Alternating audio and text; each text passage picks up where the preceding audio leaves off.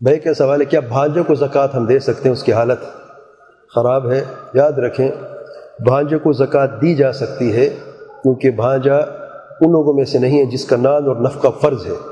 جن لوگوں کا ناد اور نف کا فرض ہوتا ہے، ان کو زکوٰۃ نہیں دی جاتی۔ جیسے کہ والدین ہیں، اپنی اولاد ہے یا بیوی ہے، ان کو زکوٰۃ نہیں دی جا سکتی، جائز نہیں ہے۔ لیکن اگر کوئی اور رشتہ دار ہے، بہن ہے، جس کی شادی ہو چکی ہے، جو آپ کے ساتھ، آپ کے ماتحت نہیں ہیں اور وہ الگ سے رہتی ہے، اس پر بھی زکوٰۃ جائز ہے۔ اس کے اولاد پر بھی زکوٰۃ جائز ہے، اگر وہ زکوٰۃ کے مستحق ہے مسکین ہے یا فقیر ہیں، تو زکوٰۃ دی جا سکتی ہے، کوئی حرج نہیں ہے۔ جی؟ بتانا لازمی نہیں ہے کہ یہ زکوٰۃ کے پیسے ہیں۔